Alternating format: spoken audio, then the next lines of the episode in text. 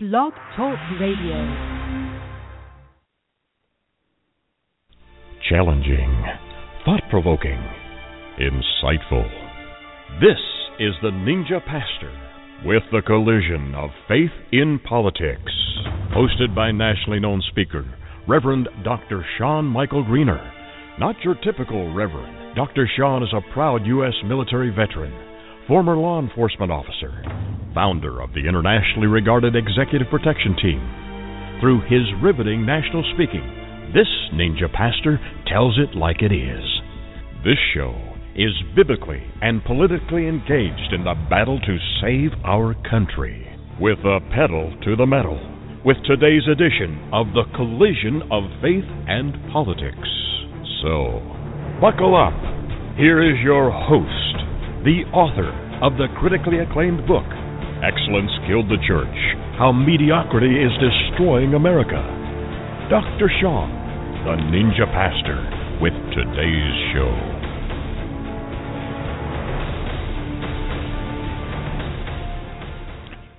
Thank you, Mr. Barker. I appreciate that great intro.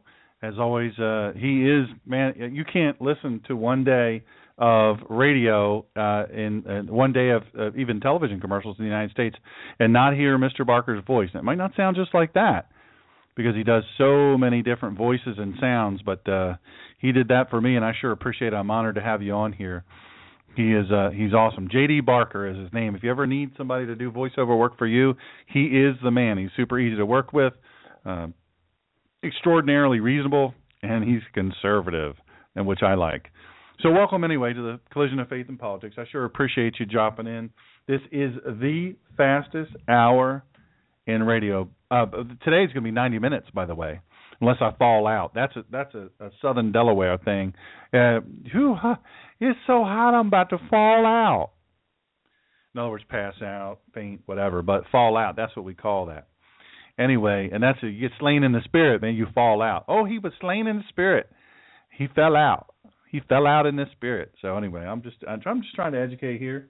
There's no extra charge for all this. This is just free, free. I'm giving. This is me giving to you. But anyway, uh, you should know that the uh, hey, welcome, welcome, welcome. I already see people in chat.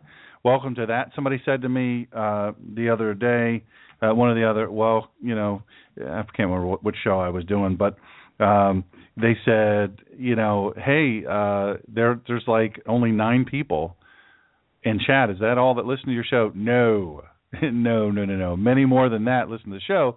It's just not everybody opts to join in with the chat. You can go on chat and you can uh, you can ask questions, you can make comments, things like that. We also we can take calls. Um, it's uh, six four six. Well, the number's right up there if you're on the website. Uh, six four six five nine five four six four one. I believe that's the number. Hopefully, I haven't given out the wrong number. Uh, but uh, welcome, welcome, welcome. I sure appreciate you joining us. And um, I'm not absolutely positive I'm going to get to calls, but I might. And if I do, you know, I'll be glad to have you. Uh, there is so so much. Um, it's uh, there's there's so much I got to do with you today. Here comes my mascot, my buddy uh, Buckeye for the Ohio State Buckeyes. She right, she's right here protecting me. She's got my back here, so she'll she'll be with me. She'll be doing my engineering work on the show today. If anyone tries to attack me, ISIS comes to attack me, you'll hear her bark and get after it. She's a sweet, sweet doggy. She's she's awesome. Best dog I've ever had. So she's right here in the studio with me today. And welcome to all the war fighters and sheepdogs, uniformed and clandestine service, standing on the line for us. Now I want to say something really, really, really quick most people don't understand uh, what clandestine service is. Uh, you know, you got to understand that there are people out there in uniform. There's people out of uniform, uh, but there are people that are covert, undercover, and they uh, they they're fighting for us, and they're in the most dangerous of situations, well behind enemy lines, uh, trying to assimilate all these different things. Uh, they they are just they're doing some amazing things. You just need to understand that. You'll never know it. They might be your neighbor. You're never going to know it. Uh, even family members don't often know uh, what their family member has done. What do you do? I just do this. Well, I just do that. There's always a cover story, and even some most of the times, even your even spouses don't know what their spouse does. So You just need to know that they are uniformed warfighters and sheepdogs, and then there are also the clandestine service. Hey, I want to say hello to the United States Marines from Tidewater area. Uh, serving there? Uh, they're they're out and serving. One in particular is on his way back. I'll tell you a little bit more about that uh, in a minute. Hello to the United States Army Rangers and Ranger instructors. Uh, listen, we're we're proud of you. We're proud of what you do. Uh, we're we're proud of your service for sure, and um, we want you to know that you're making a difference. And thank you for your service to us. I said this during my first show, and I've gotten approximately 20 messages, 21 now, that I cannot share with you from the United States Navy SEALs listening. Uh, some of them are working out, some of them are just doing nothing but standing around posing, taking pictures. And listen, if you're going to send me pictures, how about putting some clothes on, fellas? Fellas, put some clothes on. You know what kind of show you think I'm running here? Anyway, thank you for listening. And I did get the one picture. Um, I don't believe that, and I won't say his name or his call sign, but that he's actually lifting all of that weight. I just think he's laying underneath the bar and all those, and somebody helped him put those on there. You can tell him I said that if he's not listening right now. You people at home, you don't get it, but trust me, I do. And I'm just going to say, I'm glad that I'm halfway around the world because I have a little bit of insulation, a little bit of time. Anyway, love you guys. Thank you for doing what you do. Thank you for listening. Thank you for serving. Uh, listen, while I'm at this microphone, I'm telling you right now, I'm not going to forget, and I won't let the country forget. I'll keep talking about our soldiers and our troops in harm's way. And you know what else? I'll keep talking about uh, the people who maybe they're not in combat roles. They're they're service people and they're not in combat roles. But uh, you know what? You have a very important role to to perform, and without you doing those roles, listen, we're in deep trouble. War fighters can't go fight in the war. They can't go to combat if they don't have the support behind them. And you're to be honored for that. And always to be ready, just in case you get called into combat. Always stay ready, and that's awesome. Listen, America, Gold Star families, you have no idea. You have no idea when you're in the grocery store, you're at the movies, you're at church, you don't know. But somewhere around you, you're going to bump into somebody today who is a Gold Star family, a Gold Star dad, a Gold Star mom, a Gold Star sister or brother.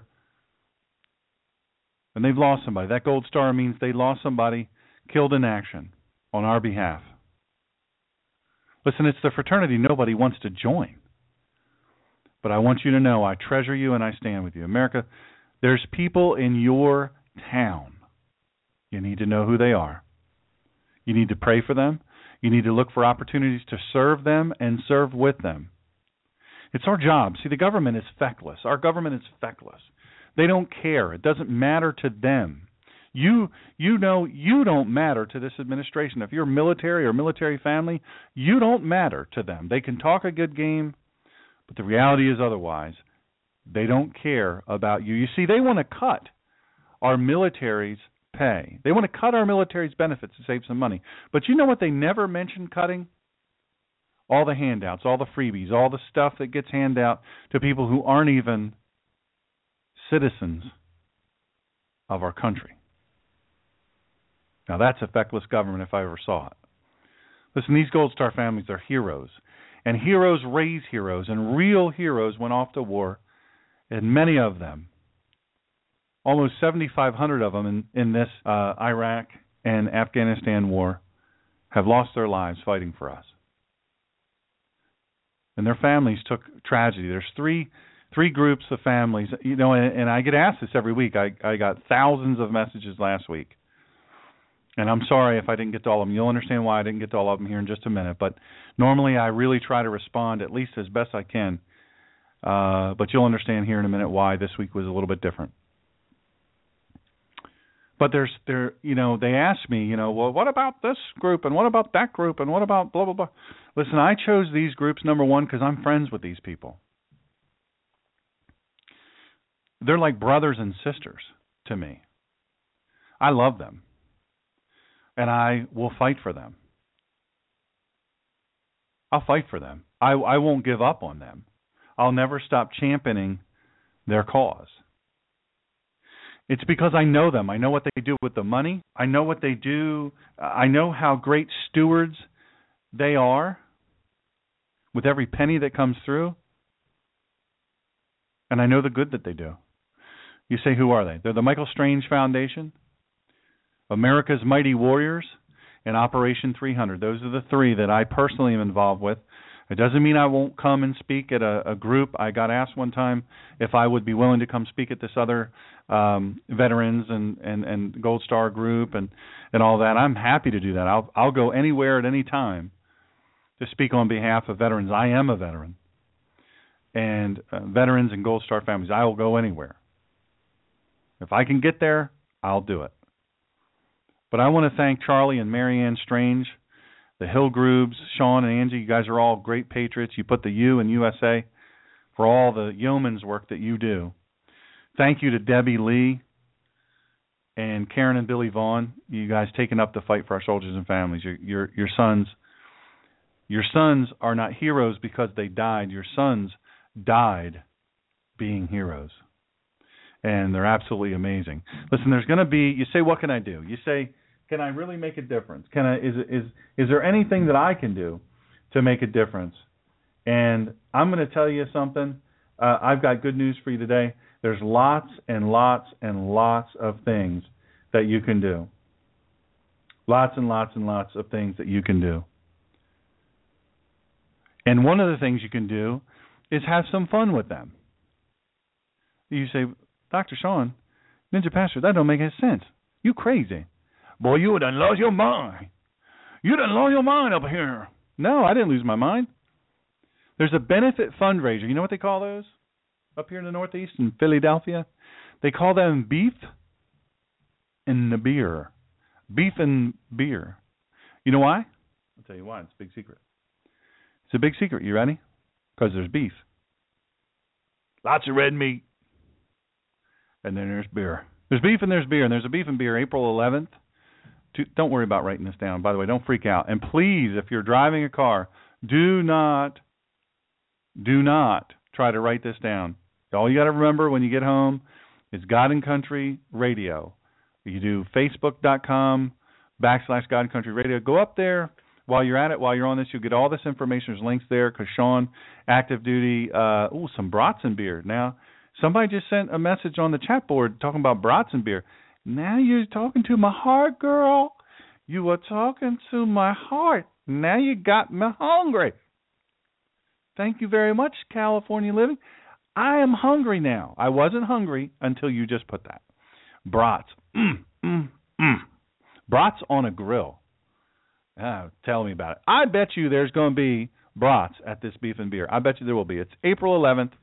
2015, 8 p.m. to midnight. Where is it? It's at St. Dominic's Church, 8510 Frankford Avenue in Philadelphia, Pennsylvania.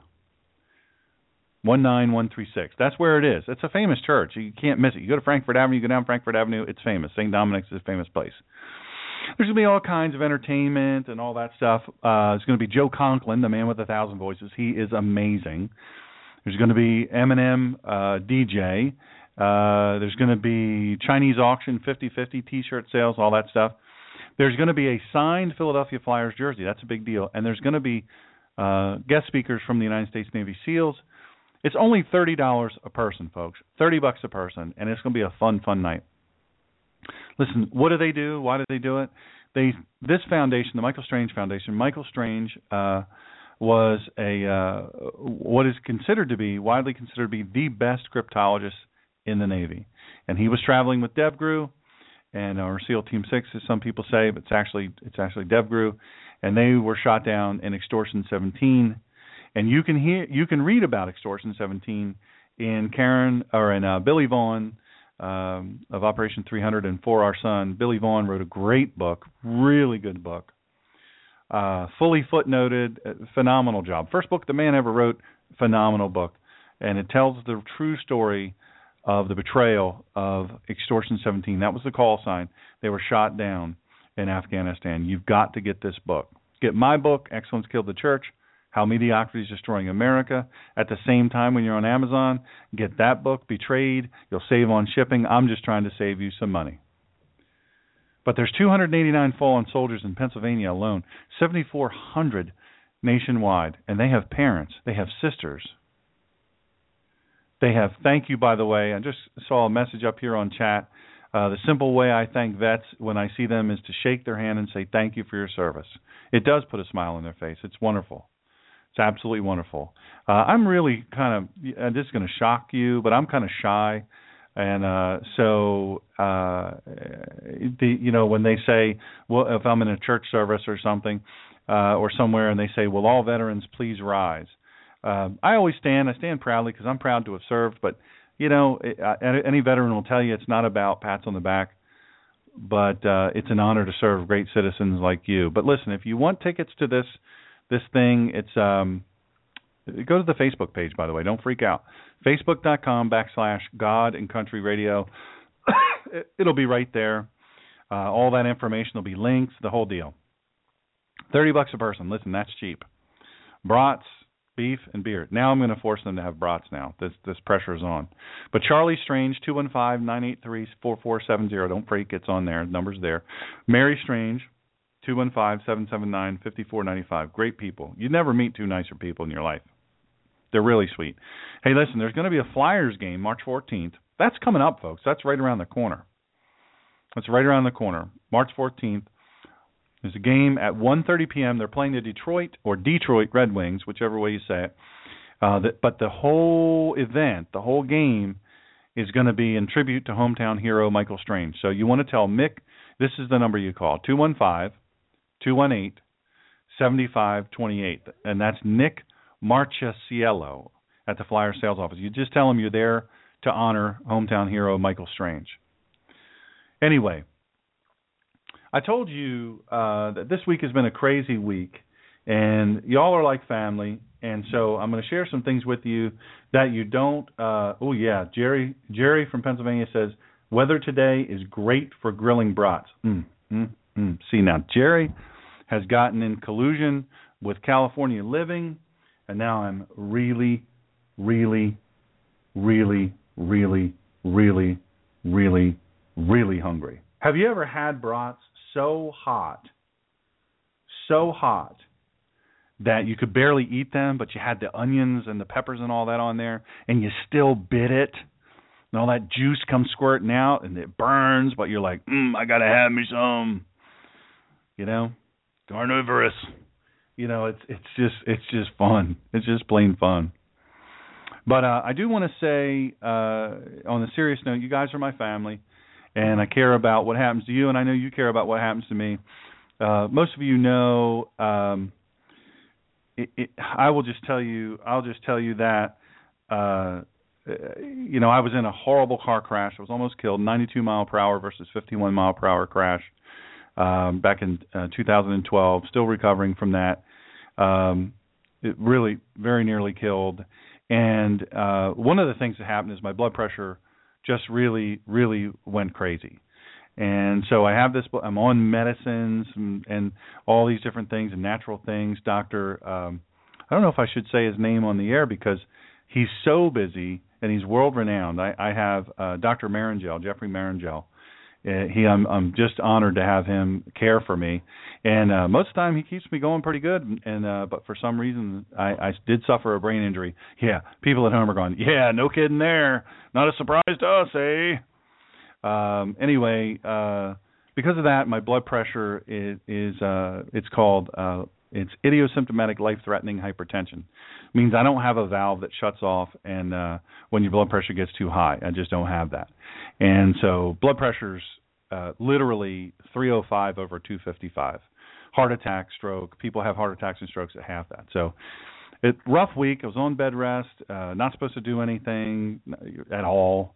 Couldn't even play with my doggy, and um, and but you know ultimately uh, just chilling.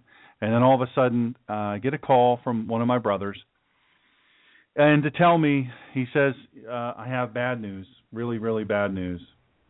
And I said, "What's that?" And uh, you know, you always expect the call.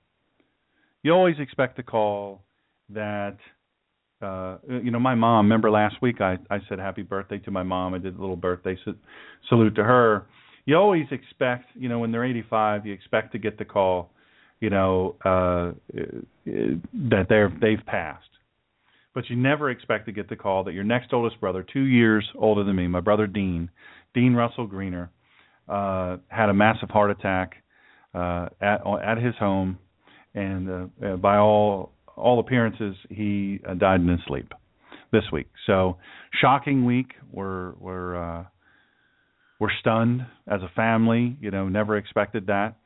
Uh, he has four incredible kids, some of the greatest kids. I'll tell you, they're they're incredible. Uh, just amazing, amazing, amazing kids. Brian, uh, Wayne, Bradley. I say Wayne first because B comes before W, but I think Wayne, they're twins, and I think Wayne is like half a minute older than, or like I don't know, seconds older. They're twins. They're identical twins. But uh, you know, there's there's somebody. So I try to name the oldest one first. But the point um, the point is is that great kids and Lauren, the youngest, uh, just just a great great girl, and uh, but unfortunately, you know they're having to come into town to lay their dad to rest. He's a Navy veteran, a police veteran, uh, and um, so we're going to honor him. And and and the last show I did a show uh, from four to five, and there were uh, countless messages coming in of condolences and sympathies, and I really appreciate it. It's it's super super touching. And uh, my kehala, you know, I don't know if you guys know this, but but um, I travel all over the country and speak and preach. I preach in churches, but we have our own little wonderful kehala. That's the Hebrew, uh, be the Hebrew word for church or you know gathering of the saints, believers, followers followers of the way. And we have this little kehala. We meet in Newark, Delaware every Sunday, and we go live on this same network every Sunday at 5:30. So if you go to God and Country, uh, the God and Country Radio, or you're here on Blog Talk Radio, and you can go and subscribe. All you have to do is subscribe to my thing. You'll get uh, you, you'll be able to just click on it. It's much easier. We don't keep your. In fact, I don't get to see your information. Ah, excuse me. I don't get to see your information, so it, it's not a matter of you know we don't sell it um, I'll just tell you, we we don't sell it because we don't keep it. I don't even know how to access it, and even if I did, I wouldn't sell it. So, but you click on that, you do sign up, uh, or you do the thing on here, and uh, follow me on Twitter, by the way, at the Ninja Pastor. So, uh, really appreciate that. And so, you know, ultimately, uh, rough week, real, real, real rough week. It's it's really kind of stunk, really, really kind of stunk. Um, and so, that being said uh, it is what it is. You know, the Bible says um, it's appointed for man once to die, and after that, the judgment. So we know Dean's in heaven. Uh, we he had no doubt about that. I have no doubt about that. Nobody in the family, nobody that knows him, has any doubt about that. His his physical pain is healed, that he's in the presence of perfection. So that is, in in a sense, awesome. I know he wouldn't trade places with any of us for anything you know, who, who wants to leave heaven to come back to earth? I mean, that's just the bottom line. So, uh, all that said, is you, I, I want you 52, folks. 52 years old. I'm almost 50. I'll be 50 in September, and you know he, you know he he was my next oldest brother. I'm the youngest of five, and uh, I tell you, absolutely, absolutely amazing. It's stunning. You never think it would come. So hug your family, resolve your family issues, get over your small stuff. You know, deal with it, deal with it head on, and fix stuff. Don't be petty, because you never know, minute to minute, when that will be the last. My sister said something very powerful, and she, she had the opportunity. He was my brother was calling uh, my mom. Uh, and uh, he was on the phone with my mom and so my sister drives up and my mom says hey you want to talk to your brother? Yeah sure and talks to him has a great conversation laughs whatever. We always live. We always tease my sister. Now i don't know if you know this but um i'm the youngest of five. There were four boys and one girl. She's the oldest and then four boys. Well i'm just saying do we tease her? I don't think you would call it tease. I would say love affirmatively. Uh, but she she uh, she is much loved. We all adore her, but we do take our turns teasing her because it's important to keep her humble because she's awesome.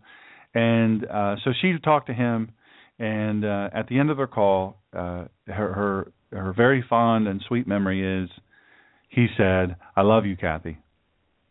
And that was it. That's the last thing that she heard out of my brother's mouth.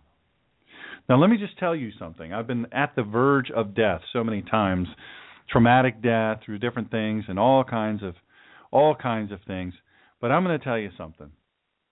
The thing that makes a difference is because uh, one one thing I was really upset about this week. I'm a, I'm a go and see and be with the person kind of guy. That's what I am. You're you're hurt. You're having surgery. You're you know I want to be there if at all possible. I want to be there. And one of the things really bothered me uh, one of the dearest friends I've ever had in my life, a man, I respect probably more than anybody else on this planet.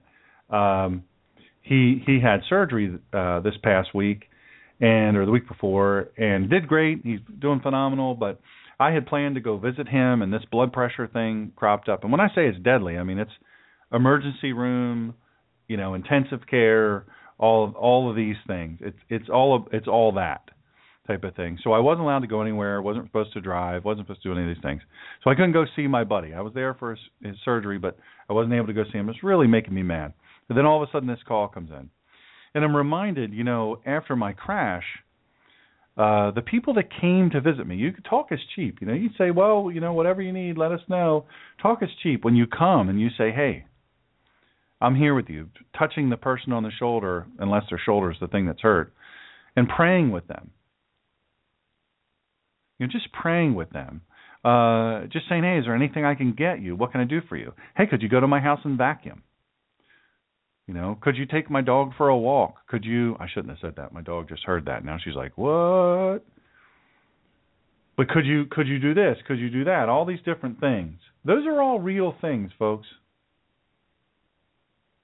Those are all real things. I'm looking out my studio window right now and I'm seeing a beautiful sight to me. I love aviation, military aviation. There are two uh, C-130s, C-130s flying uh, in close formation over where I live. Love that. Love that. Now I do love. I'm going to confess, being a Navy guy.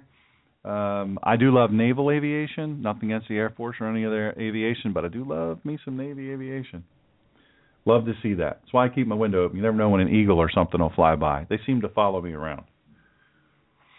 But I'm but I'm saying to you, you know, reach out, be there. It makes a difference. Talk is cheap. Talk is cheap. Be there. That's the way you make a real difference. That's the way you do it. You be there.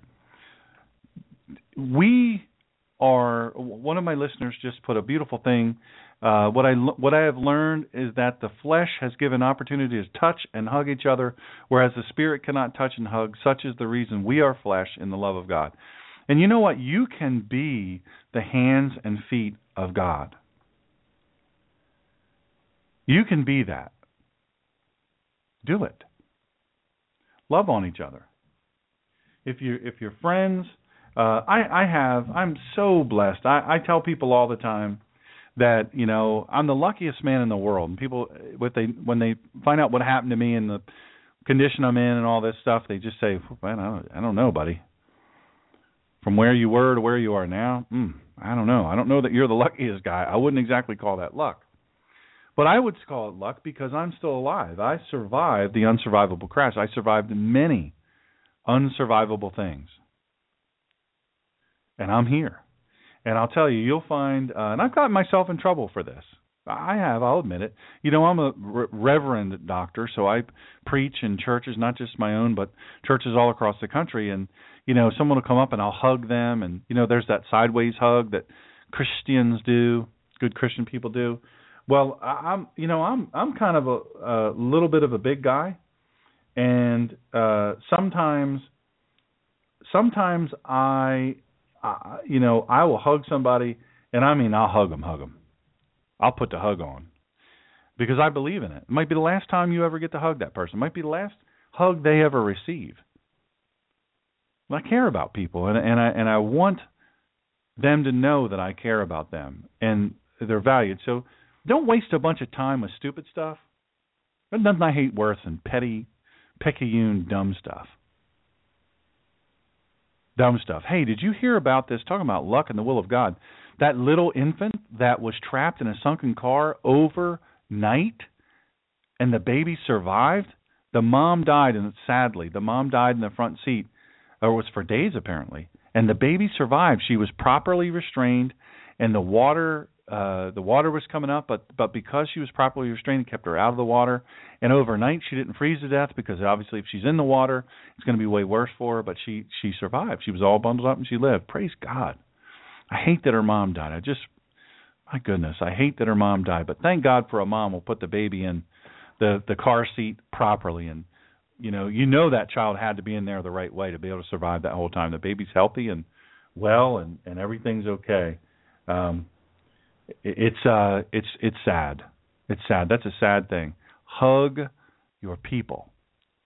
You say well i don't have many i don't have many good friends. Well i don't have i i have i know thousands of people. I've had the opportunity to speak to thousands. I love that. But there is a key group of people that are so important to me. So important to me. They're my key circle of people and I try to make sure those people know, man, you matter to me. Because I'll tell you right now, you never know. In a moment's notice, you'll never know. Listen, we're going to go out to commercial really quick. I'm going to tell you about some cool thing, and then we'll be right back. Hang with us.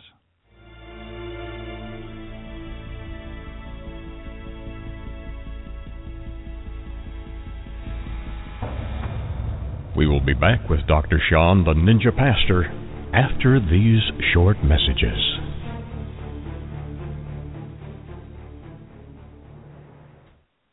Hey, you know, last week I don't know how many of you were were listening last week. We that was one of the biggest responses we ever had. Of course, Elizabeth Letchworth, the Honorable Elizabeth Letchworth, always, always, always, always great response to Elizabeth. She's a dear friend, sweet sister, and awesome, awesome person, isn't she? She's just amazing. You guys love her. I love her. She's just uh she's just a um there's somebody else I'm going to have on the show I know you're going to love too. She has her own radio show. Her name is Andrea Shea King. Dear, dear friend, and let me tell you what, you never saw a fireball like her, man. She'll get after it. She pulls no punches. And when I can get onto her busy schedule get her to come on my show, you're gonna have her on there. You're gonna love her too. But last week's show where we talked about second call defense, uh, I, the response was unreal. It was absolutely unreal. I just want to tell you, I'm a member. I have the Cadillac protection. Uh, there's entry level, there's criminal and civil, there's full coverage, there's enhanced protection, then there's Cadillac protection. I, of course, went for the Cadillac protection. As many of you know, I am a hardcore Second Amendment. Uh, I exercise my Second Amendment rights all the time, every day, everywhere I go, no matter what I do and uh you know obviously I carried a gun professionally for many many years decades. And and so uh, you know you might say well I don't do that so I don't need insurance to protect me. You say what are the risks? There's no risk. I have homeowners insurance. Let me tell you something. There's a thousand things you can say or do in the aftermath of an armed self defense situation. You were right. You did everything right. But it can get you in serious trouble. You can be arrested. You can be jailed you can be sued. You can bet you'll be sued in this litigious society. You can be fired from your job, even if the incident didn't happen at your work. And I'll tell you what else you can be. You can be bankrupted. So many people, so many people just bankrupted because they defended themselves. Because they defended themselves. They were doing the right thing. They were following the law. They did it by the numbers. And yet they've lost everything. They've gotten fired, they've gotten sued, they've been bankrupted. A lot of people say, "Yeah, well, I don't carry a gun outside my house. I only have a gun in my nightstand or in the closet." Would my homeowner's insurance policy cover me? The answer is no. Not only does it not cover you, say, "Well, I have that umbrella coverage, that big time umbrella coverage." Wouldn't that cover me? No. The reason why is most in homeowners policies and umbrella coverages, they they are uh, they specifically exclude coverage for injury you cause intentionally. Let me tell you something. You shoot somebody, that's intentional. That's intentional. And you will be charged with a crime. You say, well, why do I need insurance coverage if I have a gun or have a gun in my house or I, I, I use a gun, I carry a gun, whatever, whatever the case may be? Uh, they have public defenders for that. Listen, you know, public defenders. Let me just tell you a quick story about public defenders. Public defenders, uh, usually they're from very liberal universities, very very liberal law schools, and they're anti-gun. They don't know anything about lethal force. They don't know anything about the Second Amendment. They don't know anything about all those things because they don't ever deal with it. And they're overworked and they're underpaid. And you know what? They don't have the resources that real top notch attorneys have. Is this who you want to bet your freedom on? No offense to, to public defenders, but I'm not betting my I'm not betting my freedom. I'm not betting my life. I'm not betting my financial future and my family on a public defender. You say, what about the castle doctrine? I live in the castle doctrine or a stand your ground state. These listen, they'll help you mount a case for self-defense, but they don't protect you from arrest. They don't protect you from prosecution. If the authorities think you did something wrong, Trayvon Martin, George Zimmerman, man did nothing wrong. You say, well, he he disobeyed a lawful order, and that 911 person told him to get back in his truck. You know what? First of all, it didn't happen in that sequence. You were tricked. They played that call out of sequence. And number two, 911 is not the police. They're not sworn officers. They cannot order you to do anything. You protect your own life. That guy was trying to protect his community. He wasn't a wannabe cop, and he lost everything.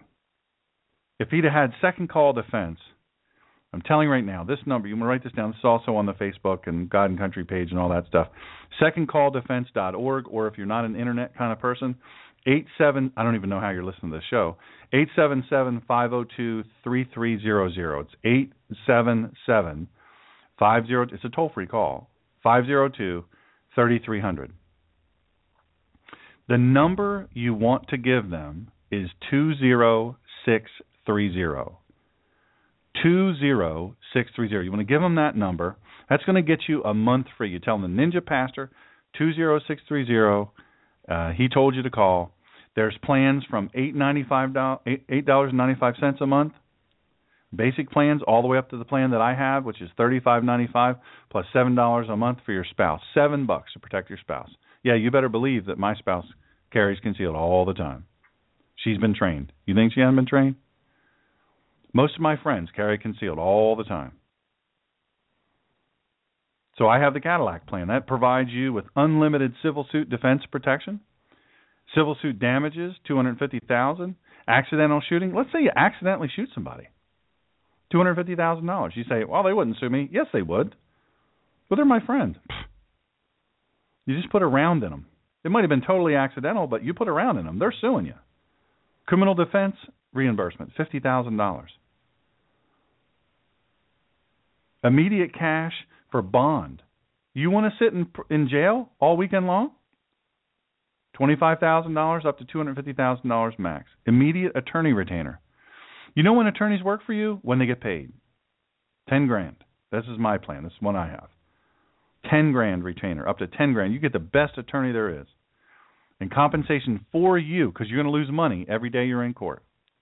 How long was George Zimmerman in court? He lost everything. Everything, folks. This plan will give you $500 a day.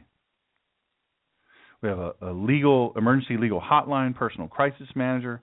Have a nationwide uh, attorney network, local attorney referral within 24 hours. We'll get somebody to help you nationally immediately. Then we'll get somebody that's skilled and screened and we know is excellent there with you. Emergency contact notification. Listen, you're going to be in jail. Who's going to call your spouse? Who's going to be calling your emergency contact? How about expert witness coordination? Expert witnesses make a huge difference. Cadillac Plan covers it all. Gun retrieval. Let's say you only have one gun. You're some poor sap that only has one gun. Sorry for you, but uh, you only have one gun. Well, guess what? The gun that you used to protect yourself and you survived a deadly encounter, you no longer have. And you know what else? You may never get that gun back. Even if you are innocent. even if you're found innocent, you might not get your gun back ever.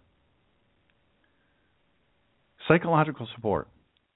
Most of you have never killed another person. Most of you have never shot another person. You don't know how you're going to react. The Cadillac plan 40 sessions. 40 sessions with professionals. People to be there. SHTF, you know what that stands for on site assistance. Somebody to come help you.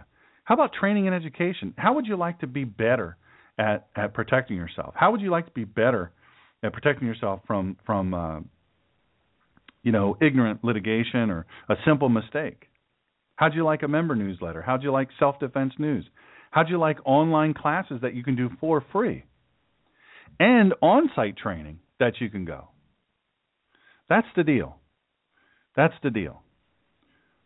So I want you to call 877 502 3300, uh, 20630. That's your number. That's what you want to call. Listen, I want you to be protected. I don't want you to be hung out to dry. And trust me when I tell you, they'll do it. Join us next time for Sundays with Dr. Shaw. Well, that's the wrong one. Look at that. See that? See how that happens? See how that happens? I can't be trusted. You can't trust me with a bunch of buttons. There's a bunch of buttons here. I don't have any idea. Back from commercial. We're not even going to play that. You know what I sound like.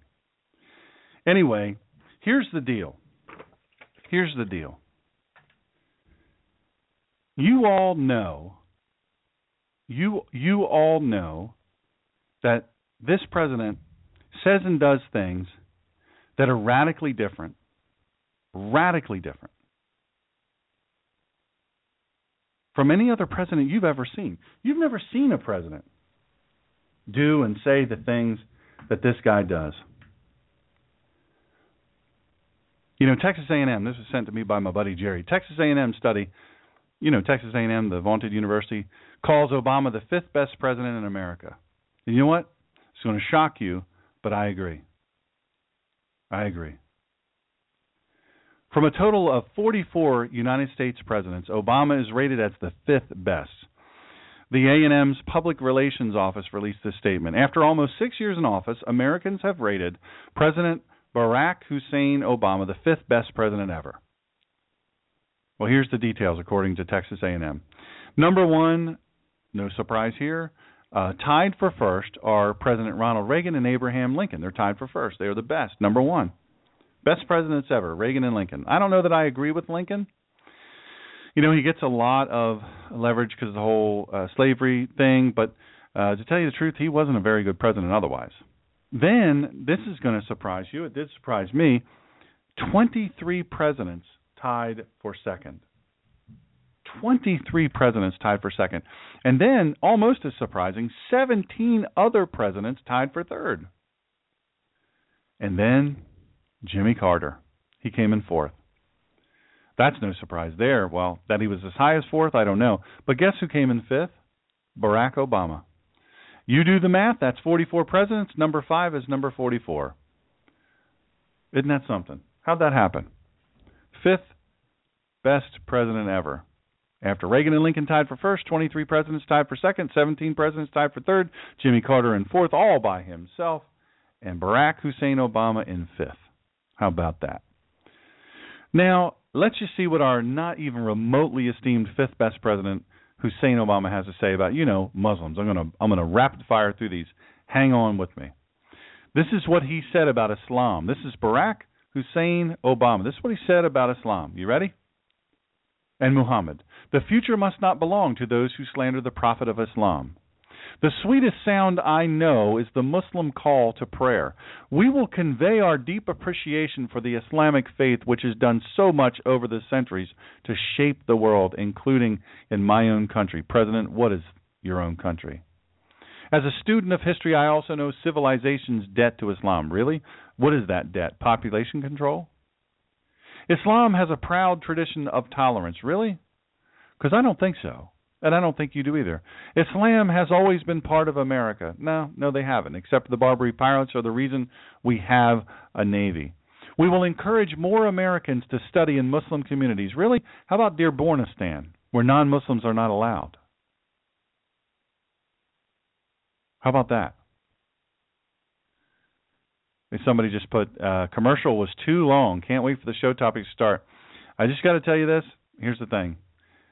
Uh, I say this about church all the time. Church is free, but it ain't cheap. So when you have an opportunity to help pay for this, because this isn't free, you got to take it. One minute and 12 seconds. That's how long that was. Anyway, these rituals remind us of the principles we hold in common in Islam's role in advancing justice, progress, tolerance, and the dignity of all human beings. Except for the ones they cut the heads off, except for the ones they set on fire, except for the ones that they put in uh, in the ground up to their uh, up to their heads, and they throw stones at them. Except for the ones they throw off of roofs for suspecting that they're gay except for the ones that they gang rape so they won't get into won't get into paradise. America and Islam are not exclusive and need to be and need not be in competition. Instead, they overlap and share common principles of justice and progress, tolerance, and the dignity of all human beings. Hmm, all human beings. I made clear that America is not and never will be at war with Islam. You know what? You can say that to your blue in the face, Hussein Obama, but they are at war with us. Islam is not part of the problem in combating violent extremism. It is an important part of promoting peace. Then perhaps they should speak louder and more often and more of them. If the tiny little percentage, let's say 1 to 10%, that's 2 and 300 million people. If we take their numbers, that's 2 and 300 million that uh, that are the fringe, the wild violent ones because there's so many of them in the world. So I have known Islam in three continents before coming to the region where it was first revealed. It's great that you're so up on their history. In ancient times and in our times, Muslim communities have been at the forefront of innovation and education. Really? I've done little internet searches on the internets. I've searched around. I've read lots and lots of books, thousands of books, literally thousands of books. I'm an internationally known expert on Islam, and I can tell you that is a lie. You know, they don't even want their women to be educated. The Taliban doesn't even want you say, well, that's not the same as Taliban. That's a different word than Islam. Guess what they are? They're Muslims. In Saudi Arabia, you can't drive a car if you're a woman. You can't be by yourself if you're a woman. You can't be in a vehicle or somewhere alone with a man that's not your direct, immediate relative. Really? They care about education and innovation? Throughout history, Islam has demonstrated through words and deeds the possibilities of religious tolerance and racial equality. Fat lie. Ramadan is a celebration of faith known of a faith known for great diversity and racial equality. Really? You know better, America. You know better. So you let this guy say these things. Guess what? He's the president of the United States. We hired a liar. The Holy Quran, this he goes on to say, the Holy Quran tells us, O mankind, we have created you male and a female, and we have made you into nations and tribes so that you may know one another. By the way, if you know how this works with Islam, the fact that it's we have created you male and a female, that means you are subhuman if you're a female. Now, we created you male, but a female indicates that you're just another among the many. I look forward to hosting an iftar dinner. This is your president. I look forward to hosting an iftar dinner celebrating Ramadan here at the White House later this week and wish you a blessed month. Let me tell you what, you can't host an iftar iftar dinner, a Muslim dinner for Muslims if you not if you are not yourself a Muslim and only a man can host it. Here at the White House. There at the White House. The house you pay for. We've seen those results in generations of Muslim immigrants, farmers, and factory workers helping to lay the railroads and build our cities, the Muslim innovators who helped build some of our highest skyscrapers and who helped unlock the secrets of our universe. Really? Do an internet search because you know what? I saw 19 hijackers take down skyscrapers. That's what I saw them do. Unlock secrets of the universe, such as you know, women, you rape a woman uh, before you kill her, so that she can't get into paradise. Is that a secret of the universe? That experience guides my conviction that partnership between America and Islam may, must be based on what Islam is and not what it isn't. And I consider it part of my responsibility as President of the United States to fight against negative stereotypes of Islam wherever they appear. Let me tell you what your job is, pal. Your job is to support and defend the Constitution of the United States as it is. Not as you wish it would be, but as it is. Against all enemies, foreign and domestic. Your job is to ensure the sovereignty and safety of our borders. Your job isn't to create a new Islamic country here. Your job isn't to, to reassign NASA from their true job of exploring space and innovating in space and technology, aero, aerospace technology. And now their new job is to identify ways in which Muslims have impacted history in America. You see, that's not your job. He says finally, and he said many other things in this, but I'll move on. I also know that Islam has always been a part of America's story. Really? Let's see how Obama's fundamental transformation of America has worked for race relations. You know the DOJ report. You guys just heard. I know you all are. You keep up on the news. The DOJ, the Department of Justice. I'll say DOJ from here on out for for just for time purposes. The DOJ report on the Ferguson Police Department has nothing to do with this case. Nothing at all. My super duper top notch researcher, uh, Southern Delaware born and bred, although they'll deny it. Born and bred, uh, helped me with a lot of this research, and I'll just tell you right now. This report is scathing, but not against the Fer- Ferguson Police Department, not against Officer Darren Wilson. Just listen in. There is no allegation in the DOJ, the DOJ officer shooting report to cast any negative light on the police force as a whole. Nothing at all. When they researched the the the uh, Darren Wilson shooting of Michael Brown, you remember this case in Ferguson, Missouri, uh, they they you know uh, hands up, don't shoot. Hands up, don't shoot. You got the, the St. Louis Rams coming out of the tunnel at their game with their hands up, protesting. You got people at uh, at at award shows, these stupid celebrities at these award shows, hands up, don't shoot. You got people wearing T-shirts, hands up, don't shoot. Well, it turns out that every report ever done showed that his hands weren't up. The report was specifically designed to destroy the credibility of the Ferguson Police Department. And you know why they did that? Because they wanted to destroy the credibility of any officer. They deliberately cast doubt on the truth of a situation that occurred with video cameras rolling. You heard what I just said video cameras rolling. Did you know that? The whole thing caught on video. They had the video from day one. You can argue, uh, you know, you can listen to the the the race baiters. Well, Michael Brown's hands may or may not have been up, but there's no question by the witnesses and forensics that he was advancing toward the officer. He wasn't just advancing toward the officer; he was attacking the officer. He was all up in his grill, banging his face such that he fractured bones. Listen, it's important. This I'm, I'm going to read this to you. This is this is uh, the Atlantic's this this publication, the Atlantic. Ta-Nehisi Coates. Ta-Nehisi Coates. Memorize that name. This is a tweet. This is reported in the National Review. It is important to understand the Ferguson report not as an aberration, but how white supremacy actually works. Actual tweet right there. I'll read it again. It is important to understand the Ferguson report not as aberration, in other words, something that just happened kind of weird out of the way, but how white supremacy actually works. What he's saying is is that it's a bunch of white supremacists there in St. Louis, Missouri, the Ferguson Police Department, and because it's a bunch of white supremacists, all they're looking to do is just beat down people. Just looking to beat down people. That's it.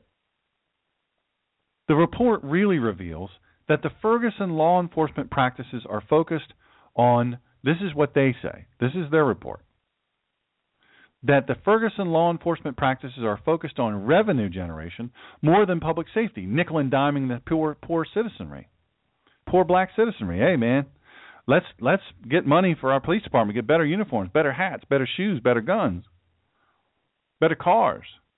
better cameras, by nickel and diming these people. Listen, these people don't pay any taxes.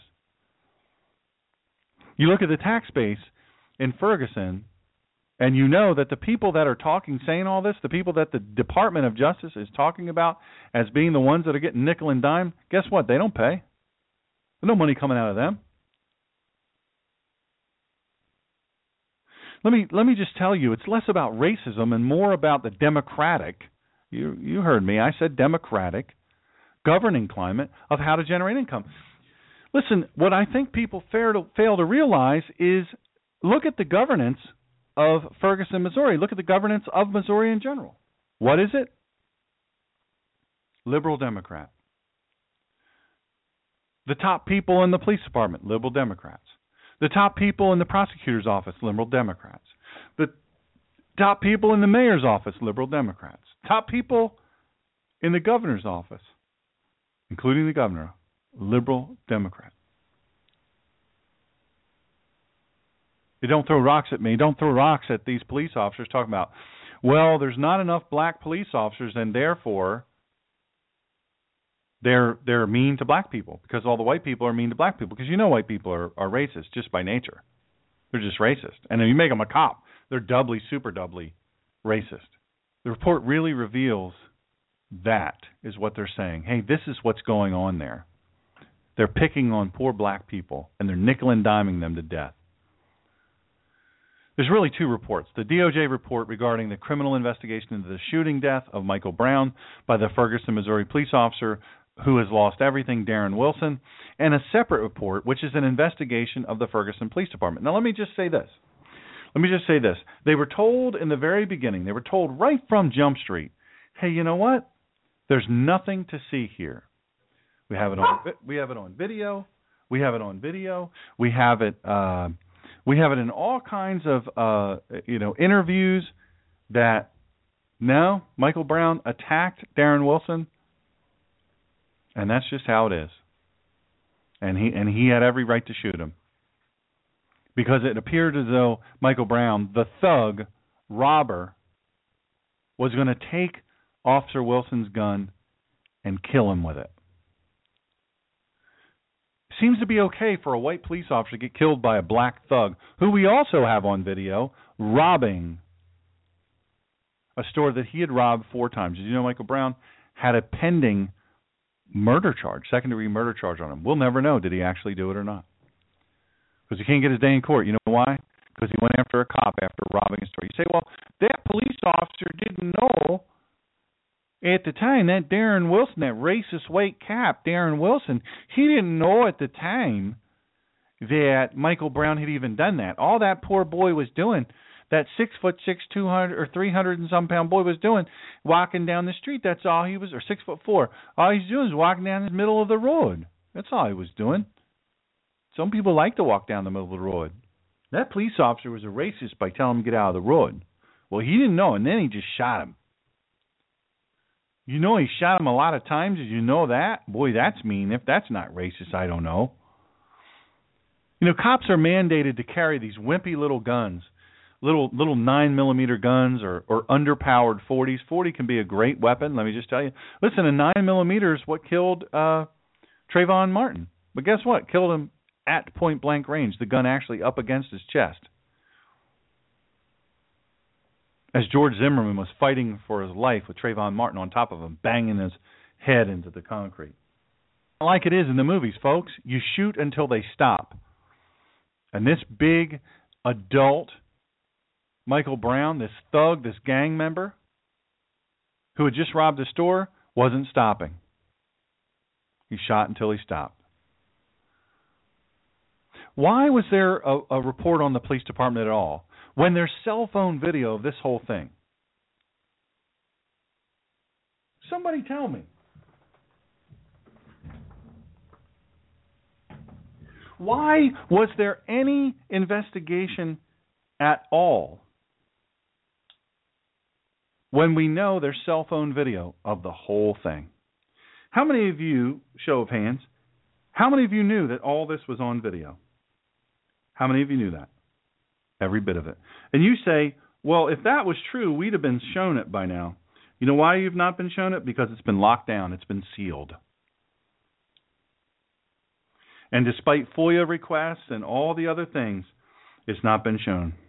But the people that have seen the video, including the grand jury that came back no bill, and it means they're not gonna they're not gonna uh, indict. They saw the video. They saw the video and they said there was no wrongdoing here. So why was there a report on the police department when all of this was on cell phone video? There was there was never anything to indicate at all that department policy was at all violated. Why have a second Department of Justice investigation of this police force? You know, the police and the medical examiner even said they were hampered in this investigation by crowds uh, crushing in on them, crushing in on the crime scene, spoiling the crime scene, chanting "Kill the police." Oh, you know, though they were just mad. You know, you they were just mad.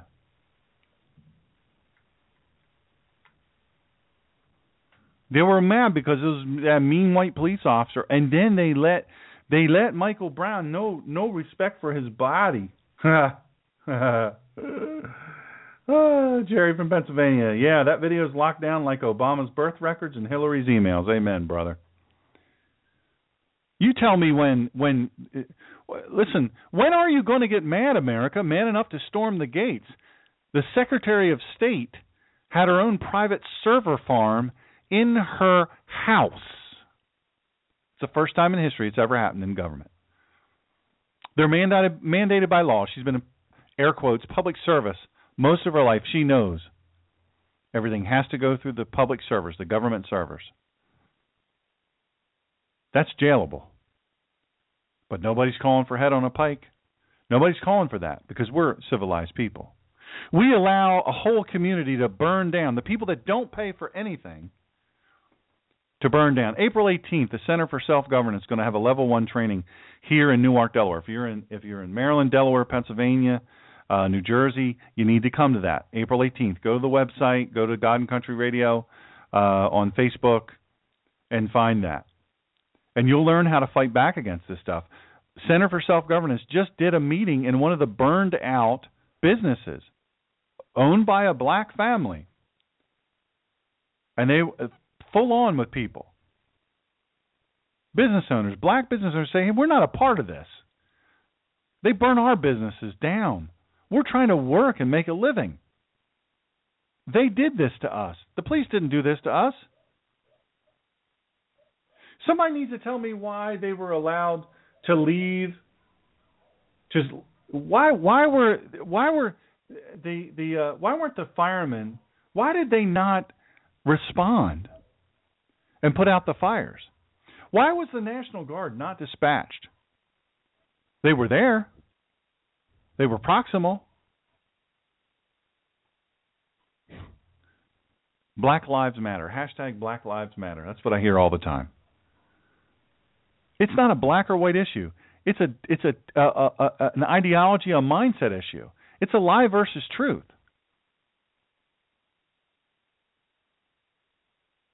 Obviously, the reason for the two reports is so that the attention could be given to the report on the racist police department. Oh, here you go. Here, oh, here it is, right here. Here's a smoking gun.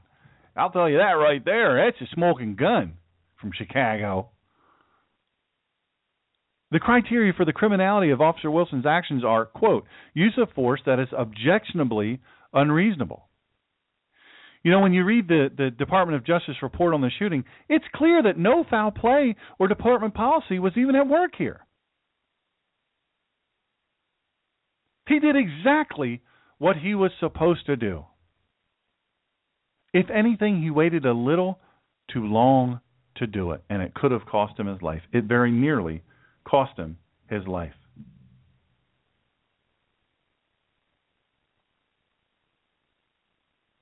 That's the real deal, folks.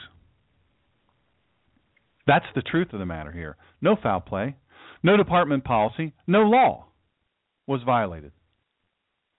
This whole thing, I just want to tell you this, this whole thing took place in two minutes. and the backup arrived in two minutes. It was called in robbery in progress. Robbery in progress. And these two men, with the evidence in hand, were in the street. Michael Brown reached into the police car and he assaulted the officer on video. And when he got shot, he was coming at the officer again. That's when he took a lead injection, the final one in his bean, ventilating his cranium, and saved that police officer.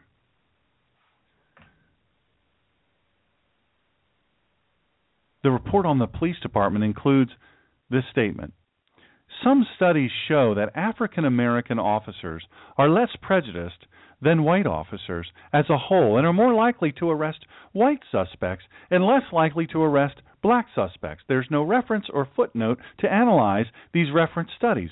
Studies show. Some studies show.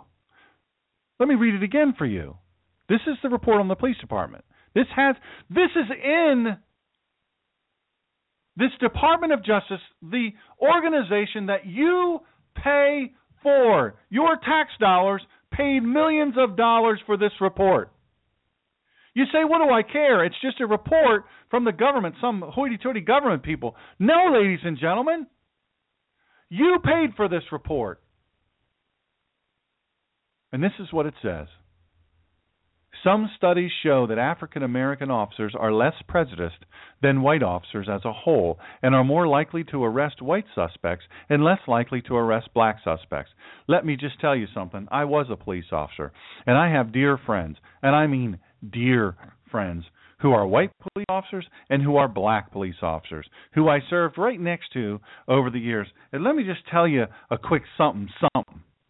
Let me just give you a dose of the truth, truth if you're prepared to hear it. Some studies show. First of all, what studies? Where's the footnote?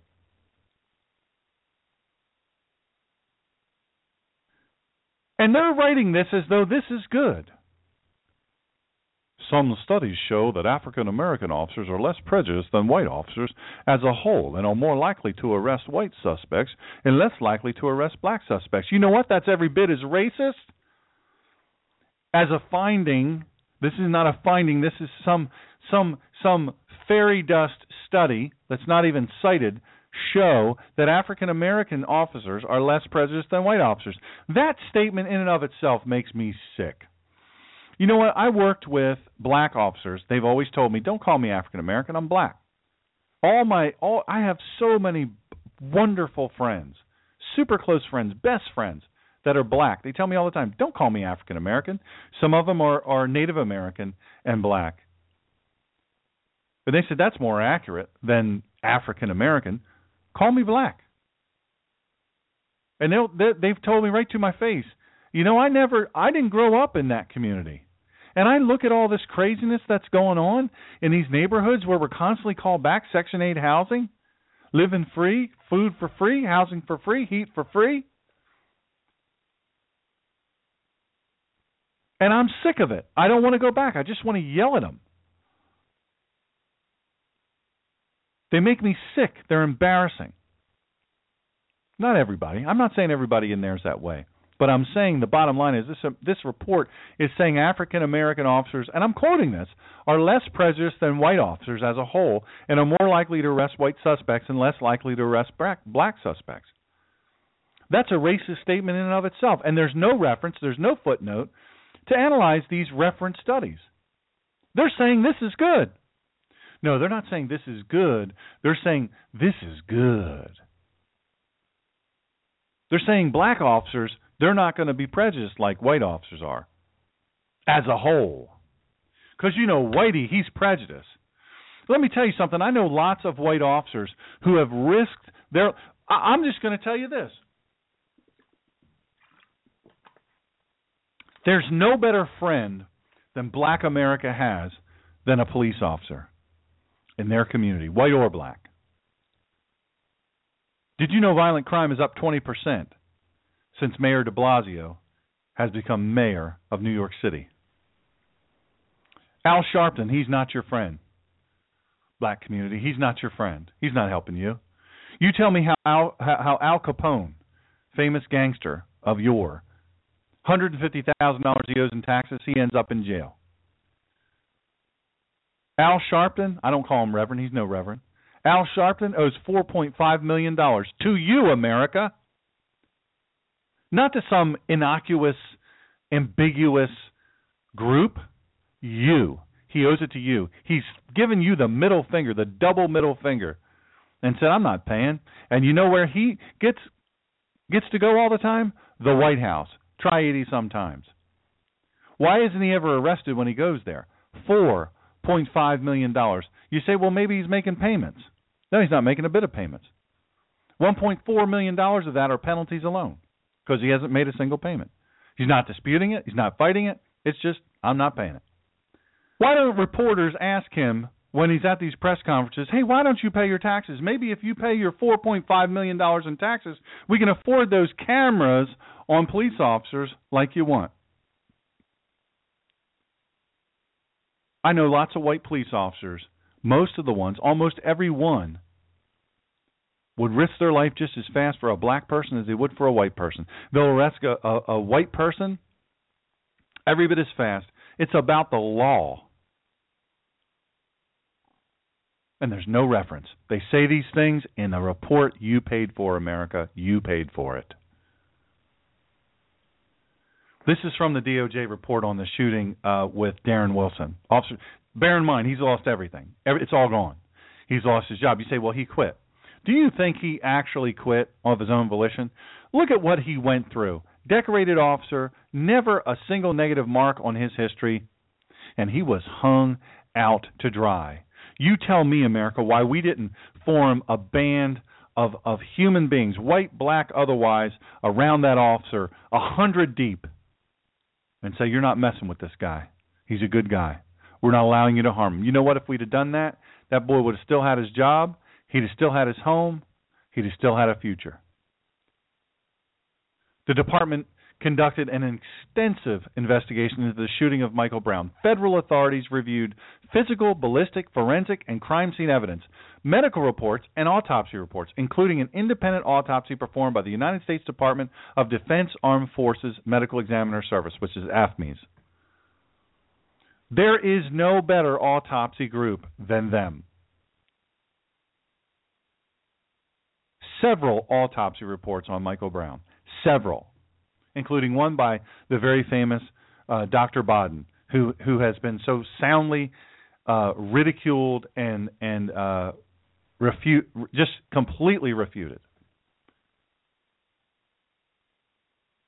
Why did he do it? You say. Well, why did he do it? Why did the guy do it? And he didn't come out and say, "Yeah, his hands were up. I found his hands were up." No, he didn't say that. Why did he do it? Can you say money? Can you say dollar signs? Wilson's personnel records, audio and video recordings, internet postings.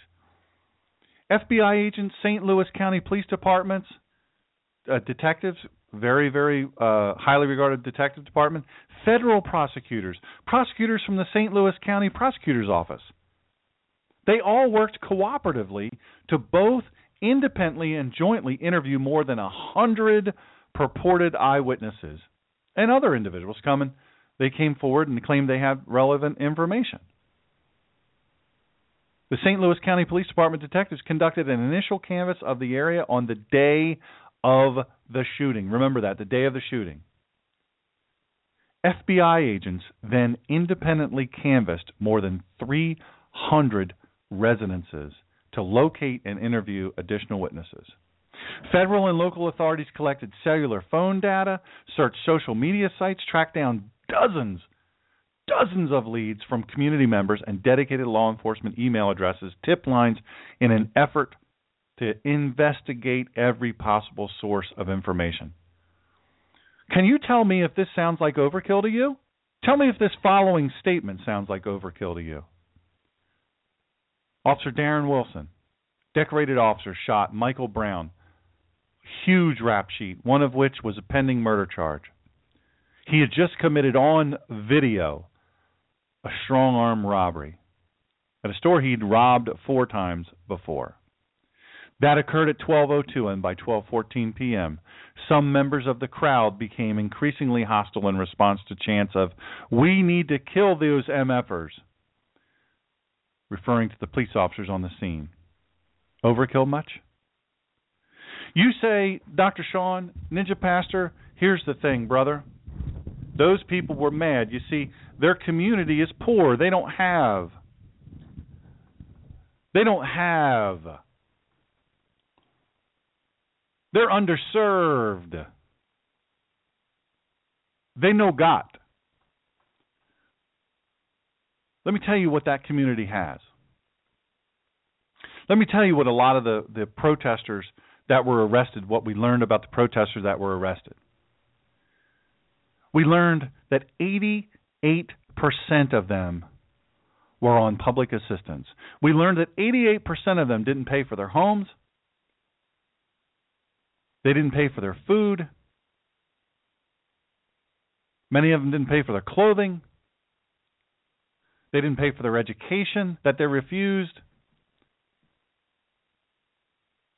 You say, how can people be out there uh, uh, rioting all these hours? Boy, they must be mad. No, they don't have a job to go to.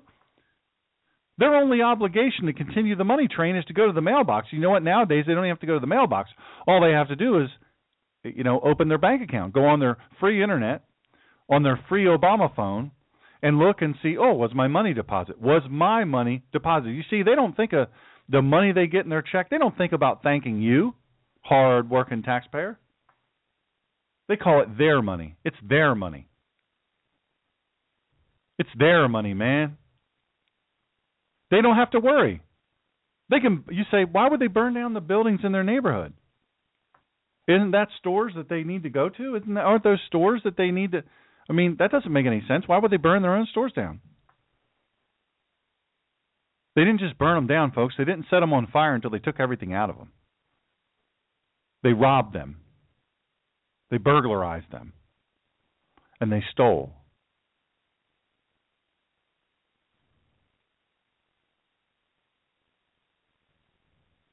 All while cashing checks that you wrote. Look at your pay stub, folks. If you're working, if you're not retired, look at your pay stack, paycheck. Look at your pay stub. Look at all those numbers that come out of your money. You never get to spend. You never get to spend it on things that you want to spend it on. You never get to invest it. You work for that money, yet these people who this money is going to. You say, Dr. Sean, you're you're making it sound like these are the only people that get that money. No, I'm not saying that at all. I'm not saying that at all. There's plenty of good people plenty of good people on Social Security disability. There's plenty of good people on aid. I'm all for helping people. 88% of the people arrested were on public assistance, robbing stores. Guess what they were wearing? Guess what they had in their pocket? They had hundred plus dollar sneakers on. I don't wear a hundred plus dollar sneakers. They had on jewelry that I could never afford. They were carrying iPhones. You know, I have to pay for my iPhone. They had diamond earrings, many of them. Some of them had multiple diamond earrings. I would never afford one of them, let alone two.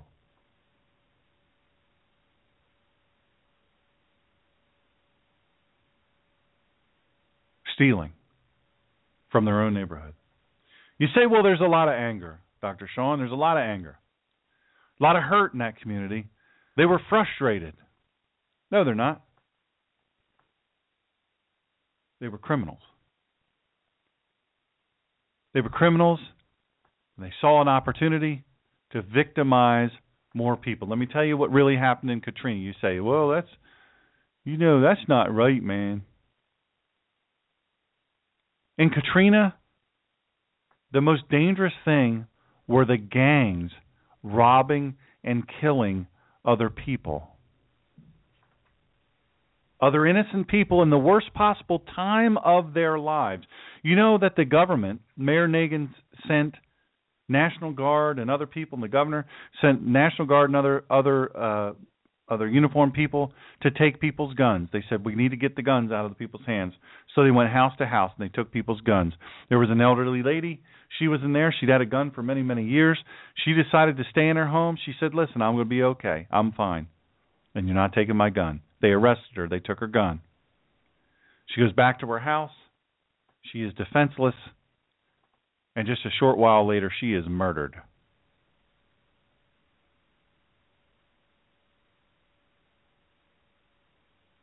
You need to understand, folks. Ferguson isn't a bunch of miles away, so it doesn't matter to you. I, am going to say, you know, even I was, even though I was a police officer, you know, I know cops don't always do everything. They don't do everything exactly right.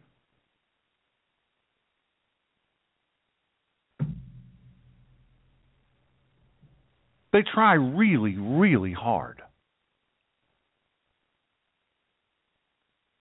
The bad guys don't ever have to think about what's behind them when they fire their illegal guns. They're illegally obtained and they're illegally used guns. These gun buybacks are stupid, folks. They're for idiots. It's a fool's errand. A bunch of old people with white guilt and a bunch of old people and and ultra liberal people that their great granddaddy had a gun and they inherited it and they didn't know what to do with it. They're scared to death of it. They don't know a thing about it. They wrap it in a piece of cloth and they bring it and they say, I don't want the two hundred dollars. I just want to get another gun off the street. Unless your closet up in your closet or your attic is is now considered on the street, I don't want it to fall in the wrong hands. Really? Because you know how it's going to fall in the wrong hands? If somebody climbs in your house and climbs up into your attic and opens up every box and finds that wrapped in a, a oily rag. Last time I checked, you know what? That's not on the street. Listen, folks, you better become real believers. My son Doyle, my sweet son Doyle, the Second Amendment, a well regulated militia being necessary to the security of a free state, the right of people to keep and bear arms, shall not be infringed. Let me tell you something. Doyle gave me that. It's hanging right to the right behind and to the right of me. And it reminds me all the time. Listen, if if if the if the Second Amendment was in full force, properly practiced, first of all, I'll tell you right now, Michael Brown would have never gone in that store. Why? Because he'd have known that guy probably has a gun. And he's going to put that gun in my face. He's going to pull the trigger. And he's going to end my miserable waste of oxygen life. You say cigars are not worth stealing. There's no life worth. So what do we do? We just give them give them our products and services. We say, "Hey, you know, that's only $80 worth of cigars. That's not worth you dying for. So I'm going to take the step of not killing you."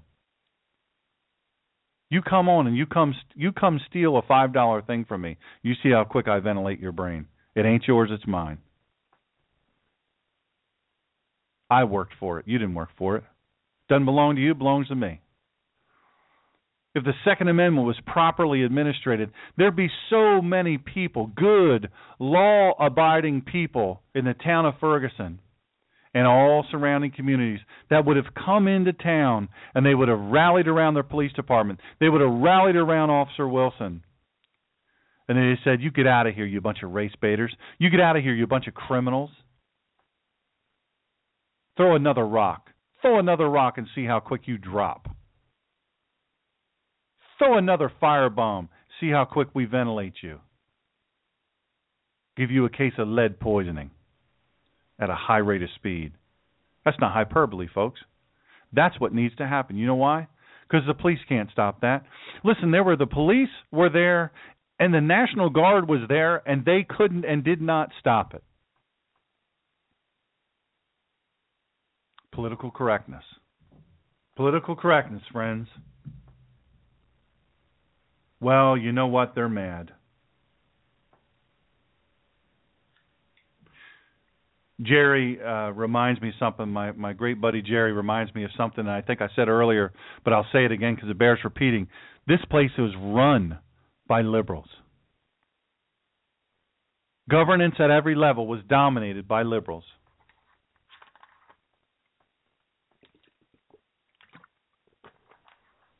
Chicago, deadliest place in the country, murder capital, run by liberals.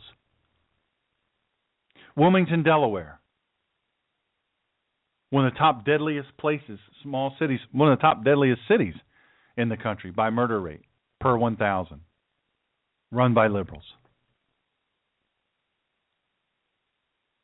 They say we got to get these guns off the street. We got to get these guns off the street. This ammo ban, let me say just a second. Let me just take a second here because I'm just mad enough. This ammo ban, the Bureau of Alcohol, Tobacco, and Firearms is doing, this is executive order, they're just arbitrarily doing it. We're banning this, this ammo for the AR 15. They're saying because it's armor piercing, the green tip. Let me tell you something. Their own documents say that it was specifically excluded because it doesn't pierce ammo or pierce armor.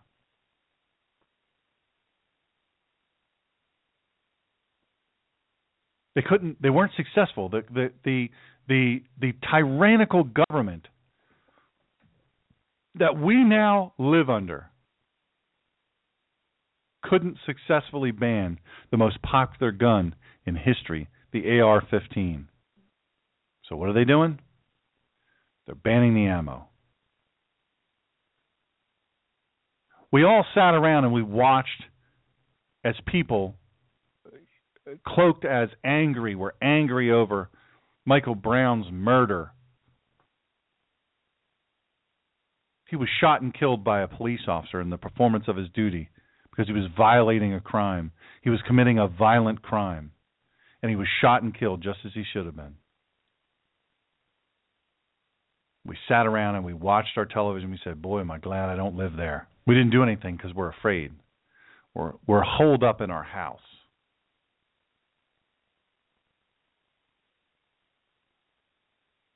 I'm telling you, get the second call program. Get the second call program. When you call them, it's 877-502-3300 uh, or secondcalldefense.org. Put this number in. You're going to get a free month for it. 20630. The Ninja Pastor. 20630. There's never been a more important time than to exercise your Second Amendment rights. They're not afraid of us.